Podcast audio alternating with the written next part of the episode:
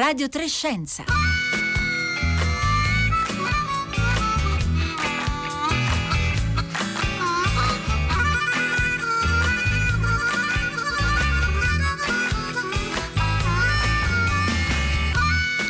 Buongiorno da Paolo Conte, da tutto lo staff di Radio Trescenza, Marco Motta, Francesca Boninconti, Marco Pompi e Fabio Zampa. Oggi, giovedì 18 novembre, prende il via a Rovereto e continuerà fino a sabato 20 il Festival della Meteorologia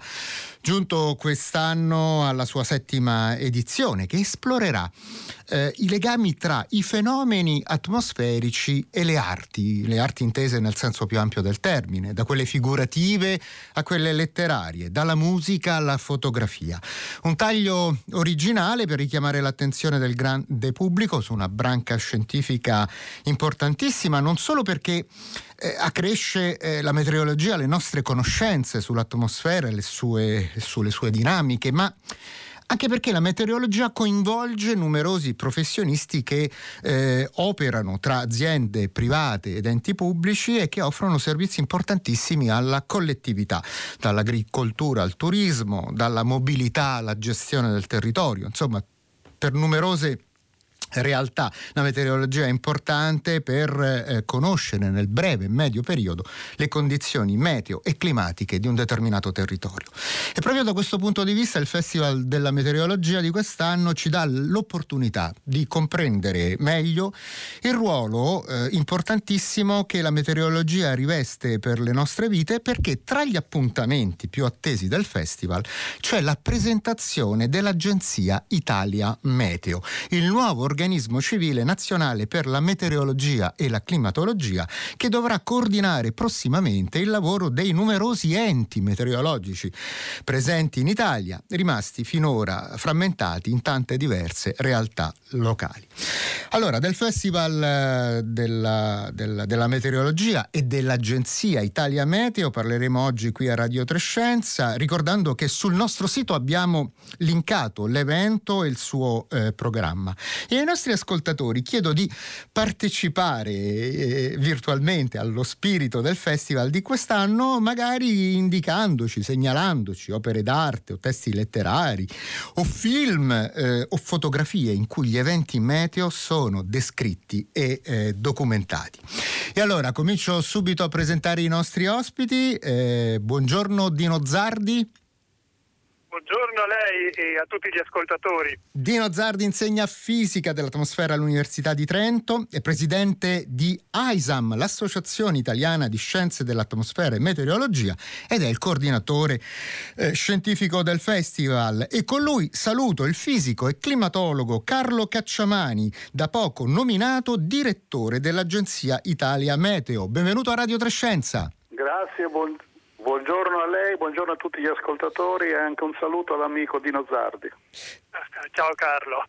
e, auguri, e auguri Carlo Cacciamani per questo suo incarico di cui eh, tra poco ci eh, parlerà. Eh, Dino Zardi, eh, però vorrei cominciare eh, da lei per capire eh, se è una concezione mh, mm, un po' troppo riduttiva, quella di, che fa coincidere la meteorologia con le eh, rubriche di previsioni del tempo, quelle che vediamo in tv a cura del servizio meteorologico dell'aeronautica militare italiana e quelle che si consultano online offerte dai diversi network eh, per lo più privati. Ecco, la meteorologia in Italia è solo questo o c'è molto altro? Ma guardi, quelle che lei ha citato sono le manifestazioni dei risultati eh, di una serie di attività che vanno dall'analisi dei dati e prima ancora la raccolta dei dati, l'elaborazione dei dati, eh, l'utilizzo di com- calcolatori per far girare modelli meteorologici, quindi diciamo eh, l'ultimo miglio è la presentazione di questi risultati in termini di previsione, ma dietro c'è molto di più e se vogliamo andare ancora più indietro, dietro c'è la preparazione di personale qualificato, perché Naturalmente per elaborare i dati, per formulare previsioni, per far girare i modelli al calcolatore occorrono persone qualificate che abbiano studiato, abbiano svolto un adeguato addestramento e siano inserite in un'organizzazione. E dunque quella che noi vediamo di Nozardi è soltanto la punta del, dell'iceberg e eh, diciamo nella parte diciamo, sommersa ci sono decine di eh, enti, di fondazioni, di, di, eh, di, realtà anche private che lavorano no? su, su, su, sì. sul, sul, clima questo, sul tempo. Questo è corretto, la domanda di meteorologia è in aumento direi esponenziale perché tutti quanti siamo condizionati dal meteo e quindi dobbiamo saperne di più non solo per la nostra vita quotidiana, che è un aspetto importante, ma anche per le attività economiche. Pensiamo all'agricoltura, che è uno dei grandi stakeholders, chiamiamoli così, della meteorologia, ma pensiamo anche ai trasporti, dal trasporto aereo, al trasporto marittimo, ai trasporti di superficie, ma pensiamo ai cantieri, pensiamo agli eventi all'aperto, pensiamo alla salute, tutta una serie di eh, comparti che necessitano di informazioni il più possibile attendibili, il più possibile a lungo termine sulla meteorologia e quindi la domanda è in aumento. Da questo punto di vista è cresciuta in questi anni anche l'offerta da parte di operatori privati, cioè da parte di imprese o singoli professionisti che si sono messi a disposizione per fornire previsioni e analisi. Ecco, e dunque eh, lei ci sta descrivendo quindi eh, questo pullulare in Italia di enti e agenzie che svolgono ricerche e attività di previsioni che n- non arrivano soltanto al cittadino comune, ma offrono appunto questi importanti servizi per le diverse realtà che operano sul territorio. E sarà proprio questa eh, rete di enti e agenzie che eh, Italia Meteo dovrà eh, coordinare. Dico correttamente, Carlo Cacciamani, che questo sarà il compito primario di questa agenzia, poi vedremo di cosa si occuperà poi in dettaglio. Diciamo che intanto sì, eh, quello che è stato detto fino adesso è assolutamente tutto corretto e tutto giusto, quindi come dire sottoscrivo quello che ha detto l'amico Dino Zardi e quello che ha anticipato lei. Sicuramente il compito, uno dei compiti principali dell'Agenzia Telemetro sarà esattamente quello di omogeneizzare, di mettere a sistema, di coordinare tutta questa ricchezza che è distribuita tra gli enti meteorologici che operano sul territorio, per esempio all'interno delle agenzie per l'ambiente, all'interno delle regioni, all'interno di mm, consorsi e quant'altro, eh, di eh, dire, mettere a sistema anche le attività che la ricerca ehm, ci, ci, rende disponibili, quindi tra gli enti meteo non ci sono soltanto le strutture operative meteo, ma c'è ad esempio il CNR, c'è ad esempio la, le strutture della Presidenza del Consiglio, il Centro Funzionale Centrale per esempio e così tante altre, proprio perché la valorizzazione di tutto quello che esiste in Italia necessita proprio di un'operazione di omogeneizzazione, altrimenti il sistema va un po' come dire senza senza coordinamento. Poi chiaramente l'Agenzia Italia Meteo, se vuole, eh, è anche una struttura di servizio meteo nazionale a tutti gli effetti, che si affianca al servizio meteorologico dell'aeronautica militare che chiaramente rimane e svolge i suoi compiti soprattutto a, dire, a, beneficio della difesa del nostro territorio, ma Italia Meteo dovrà svolgere questa azione anche come struttura meteo nazionale, analogamente a quello che succede in Europa, in tutti, gli, in tutti i paesi fondamentalmente europei, a beneficio di tutte quelle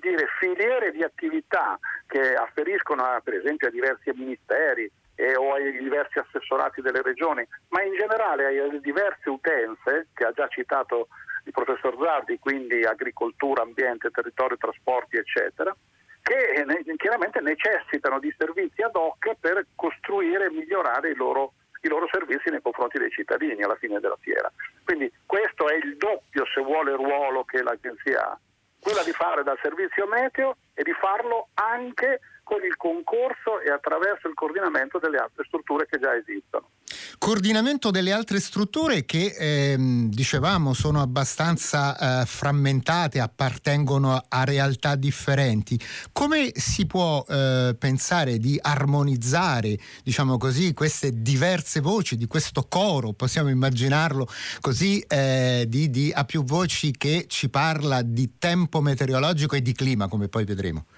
Ma insomma, ci saranno, per esempio, le faccio due esempi concreti che sì, così, ecco, grazie, così, così, possiamo, eh. così, possiamo, capirci molto bene. Perfetto. Oggi le reti di monitoraggio al suolo, per esempio, uh-huh. eh, sono eh, diciamo, di proprietà Da una parte per esempio del servizio meteorologico dell'aeronautica, dell'Agenzia per assistenza al volo, che sono le famose stazioni sinottiche no? che poi girano anche nei circuiti internazionali. Certo. E poi c'è un numero veramente molto, ma molto numeroso, qualche migliaia di stazioni termometriche, pluviometriche, anemometriche che sono di proprietà per esempio delle regioni, delle regioni d'Italia. Quindi ogni regione è proprietaria delle sue stazioni, quindi stabilisce le sue regole, per esempio per le manutenzioni, per l'accentramento dei dati. Le politiche o policy di distribuzione dei dati possono essere gratuite a pagamento, i formati, tutte queste partite sono essenzialmente tante quante sono le nostre regioni.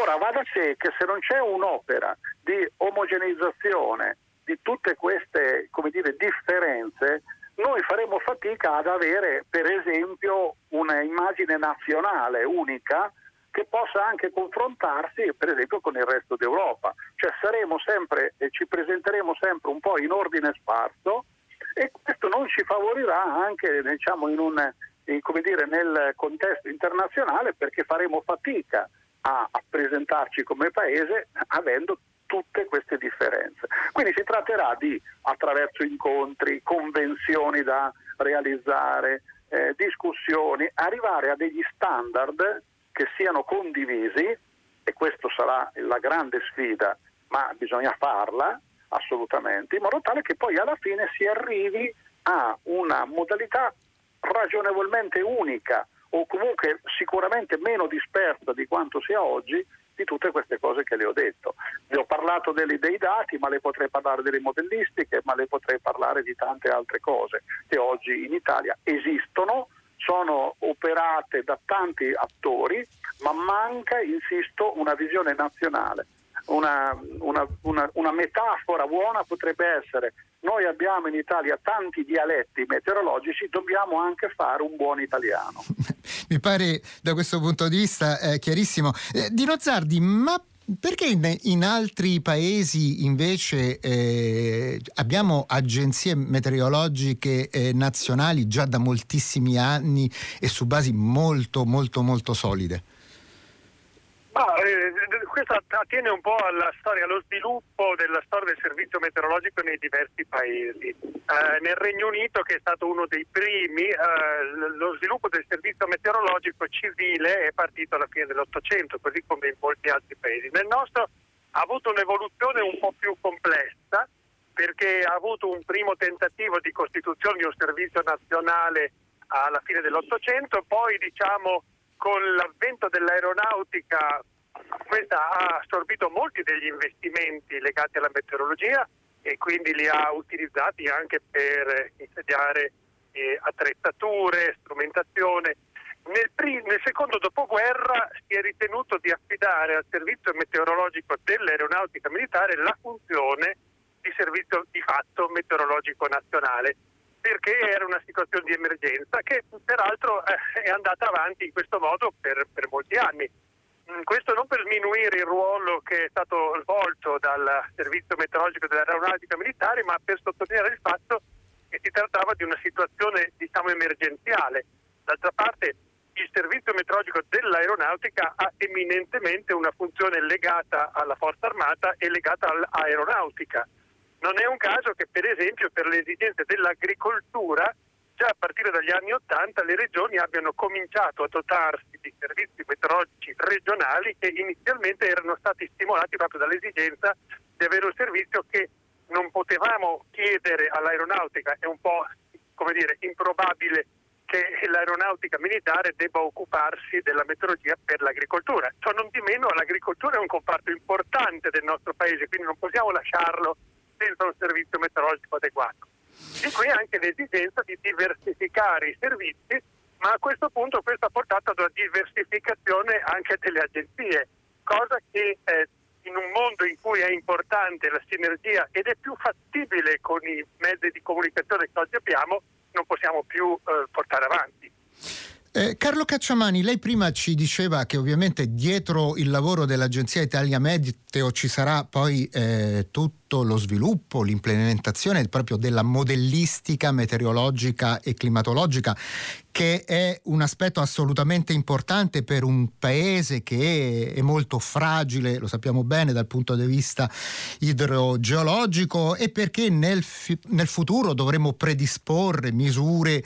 che riducano eh, i rischi dei cambiamenti climatici. Ecco, da questo punto di vista so che eh, l'Agenzia Italia Meteo eh, avrà sede proprio a Bologna dove c'è un centro importantissimo da questo punto di vista.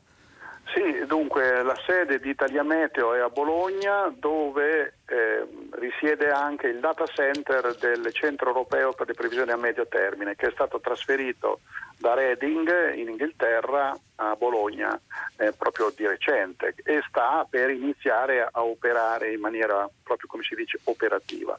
Eh, il Centro Europeo di Reading dal 1979 opera a livello dell'intera Europa per fornire quotidianamente previsioni numeriche eh, sul, sul, sull'intero pianeta, sull'intero globo. Dopodiché eh, que- a partire da queste si sono sviluppate nel corso degli anni, sempre nei vari paesi, le cosiddette modellistiche ad area limitata che fanno uno zoom di quello che sostanzialmente viene eh, realizzato dalla previsione globale. Ora, il fatto che il data center del centro europeo sia il data center, sottolineo, del centro europeo sia qua a Bologna, offre chiaramente un'importante opportunità perché facilita i colloqui sicuramente, non c'è dubbio, ma il centro europeo continuerà a svolgere quello che ha svolto fino adesso.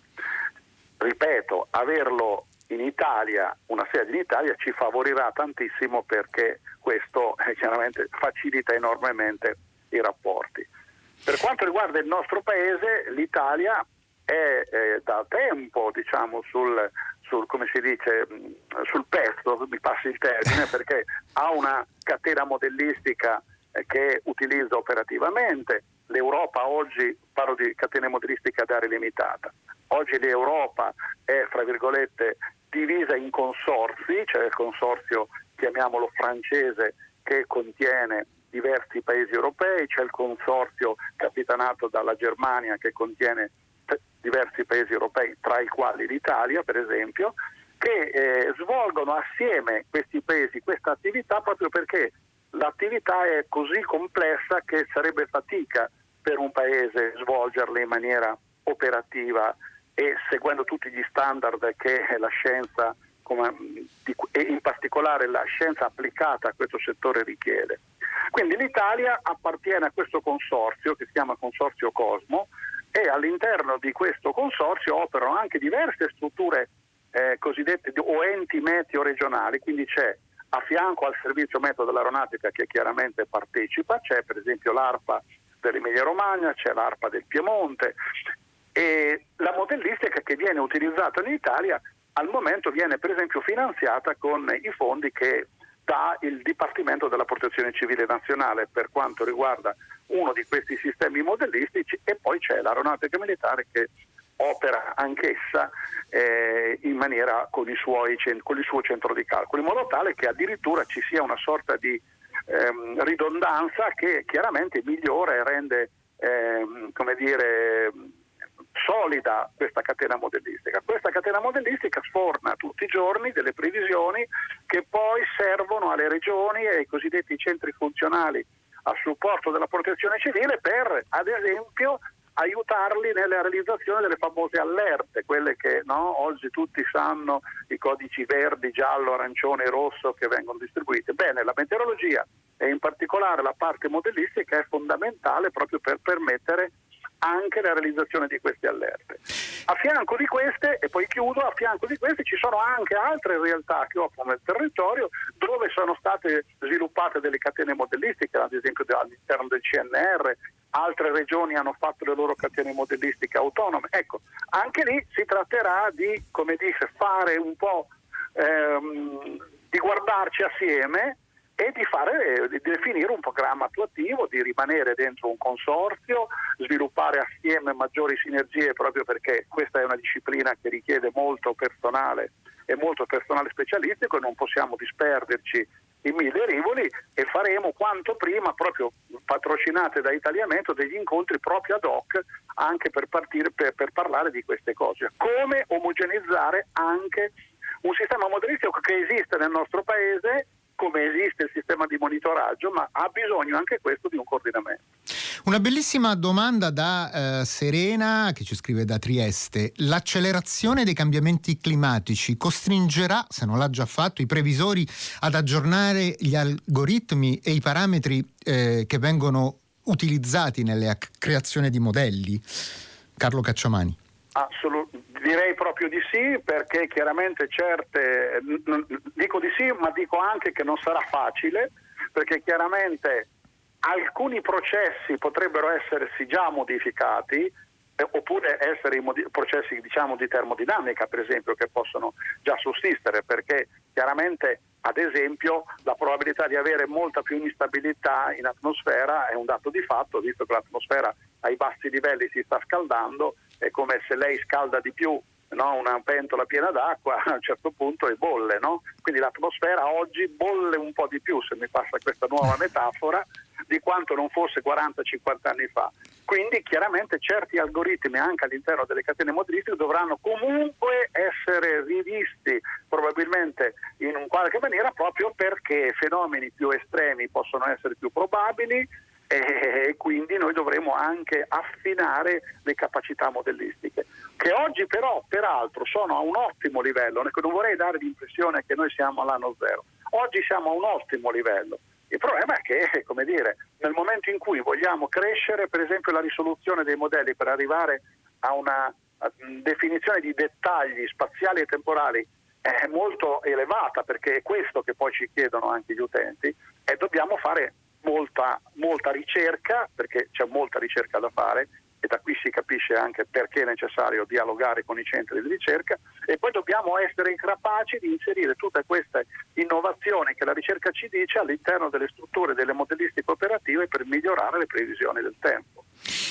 Dunque, meteorologia eh, e eh, arte, questo è il tema del, del, Festival della meteorologia di quest'anno a Rovereto e eh, noi proprio sulla base di questo connubio abbiamo chiesto ai nostri ascoltatori e ascoltatrici se ci volevano segnalare opere eh, in cui insomma gli eventi meteorologici sono stati segnalati. Allora eh, un ascoltatore o ascoltatrice che non si firma ci segnala il romanzo La carrozza di rame di Carlo Sgorlon dove dice compare eh, l'aurora boreale e poi eh, un altro ascoltatore o ascoltatrice dice abbinamento scontato dell'arte con la meteorologia è il quarto movimento temporale della pastorale di Beethoven.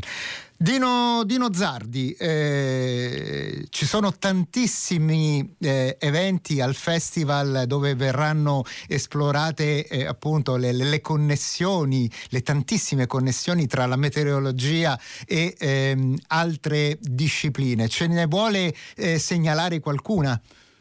Grazie, guardi, noi quest'anno abbiamo avuto purtroppo l'imbarazzo della scelta nell'individuare eh, le espressioni dell'arte che hanno preso ispirazione storicamente dalla meteorologia e siccome quest'anno il festival per le ragioni note va in, onda in forma contenuta in termini di durata proprio per evitare troppe aggregazioni, abbiamo dovuto limitarci a tre manifestazioni principali. Una sarà già stasera al Teatro Zandonai di Rovereto in cui renderemo anche noi omaggio a Dante nel settimo centenario richiamando tutte le evocazioni di fenomeni atmosferici che Dante ci ha lasciato in maniera magistrale nella commedia e quindi avremo la professoressa Lucia Rodler, professoressa di, letteratura italiana all'Università di Trento e il tenente colonnello Alessandro Fucello dell'Aeronautica Militare che passeranno in rassegna in maniera anche figurativa queste, queste rappresentazioni vivide della meteorologia offerte da Dante. Domani avremo invece una rappresentazione nell'ambito delle arti figurative e vedremo con eh, il dottor Vincenzo Levizzani e la dottoressa Daniela Rosi come l'arte ha trattato le nubi, quindi come le nubi sono state soggetto di ispirazione per molti artisti nei secoli e come ciascuno le ha interpretate in maniera ehm, originale ci sarà anche una spiegazione della fisica dietro le diverse, come dire, varie forme delle nubi. Infine sabato avremo la musica e il canto, quindi il coro Torre Franca di Mattarello, provincia di Trento, ci evocherà alcuni fenomeni atmosferici così come le canzoni popolari li hanno riprodotti e resi vividi in maniera anche dire, emotiva, col trasporto che il canto evoca nella storia della musica. Quindi sono eh, parecchie le suggestioni che ci arrivano anche eh, dai nostri ascoltatori qui al 335 56 34 296 che ci segnalano le quattro stagioni di Vivaldi e questo lo fa Alberto da Como che poi aggiunge anche La Tempesta del Giorgione e poi le opere eh, di Turner, eh, di eh, Magritte e poi anche le illustrazioni di certi fenomeni celesti in opere ehm, pubblicate tra la Germania e la Svizzera ehm, in pieno rinascimento, ci segnalano appunto eh, libri pubblicati a Norimberga e a Basilea eh, dove appunto certi fenomeni sembrano addirittura essere stati poi interpretati come eh, fenomeni extraterrestri. Però poi eh, Dino Zardi, eh, sabato 20 novembre ci sarà anche che si darà spazio anche al rapporto tra eh, meteorologia e agricoltura e eh, le, le, le, nuove tecnologie per il m- monitoraggio delle condizioni meteorologiche eh, estreme. Ehm, questo sarà un altro punto qualificante del, del festival. Decisamente, diciamo che l'agricoltura da, da tre edizioni è diventata una eh, partner fissa del Festival della Meteorologia in collaborazione con diverse associazioni agricole, quindi col Diretti, Asnacodi, Consorzi di Chiesa Produzione Agricole, elaboriamo ogni anno una sessione dedicata alla meteorologia per l'agricoltura. Come prima ricordavo, storicamente nel nostro paese alcuni servizi regionali sono nati per rispondere alle esigenze dell'agricoltura. Oggigiorno con le risorse tecnologiche disponibili e con la capacità che attraverso i satelliti, le stazioni meteorologiche, i modelli ad alta risoluzione riusciamo a ottenere con la meteorologia, siamo in grado anche di soddisfare le esigenze di quella che oggi si chiama l'agricoltura di precisione. Agricoltura di precisione che vuol dire ottimizzare le operazioni agricole, tutte le operazioni agricole, dalla preparazione dei terreni alla semina, alla fertilizzazione, alla lotta contro i parassiti, al raccolto, tutte, tutte le fasi del ciclo uh, agricolo richiedono assistenza meteorologica e richiedono assistenza meteorologica molto precisa. E anche per questo occorre che ci siano servizi che seguano esattamente localmente, perché a questo punto diventa anche un fattore molto localizzato, quello che controlla determinate colture, l'operazione agricola nel suo continuo sviluppo anche in un'ottica dei cambiamenti climatici, perché ricordiamo che l'agricoltura è uno dei comparti che ha un enorme potenziale di contrasto dei cambiamenti climatici attraverso l'assimilazione di carbonio da CO2 mediante la fotosintesi e anche attraverso l'ottimizzazione dell'uso dell'energia derivante dalla fotosintesi. Quindi attenzione, l'agricoltura ha un potenziale anche di mitigazione degli effetti dei cambiamenti climatici importantissimo. Importantissimo. Allora, io ringrazio i nostri ospiti per il tempo che ci hanno dedicato. Lo ricordo, sono stati con noi il fisico e climatologo Carlo Cacciamani, neodirettore dell'Agenzia Italia Meteo, e Dino Zardi, eh, fisico dell'atmosfera all'Università di Trento, presidente dell'Associazione Italiana di Scienze dell'Atmosfera e Meteorologia e coordinatore scientifico del Festival della Meteorologia 2021 in corso da oggi e fino a sabato 20 a Rovereto. Io mi fermo qui, vi ringrazio per l'ascolto, adesso passo la linea al concerto del mattino con Marco Mauceri e Valentina Losurdo, buon pomeriggio poi da Paolo Conte.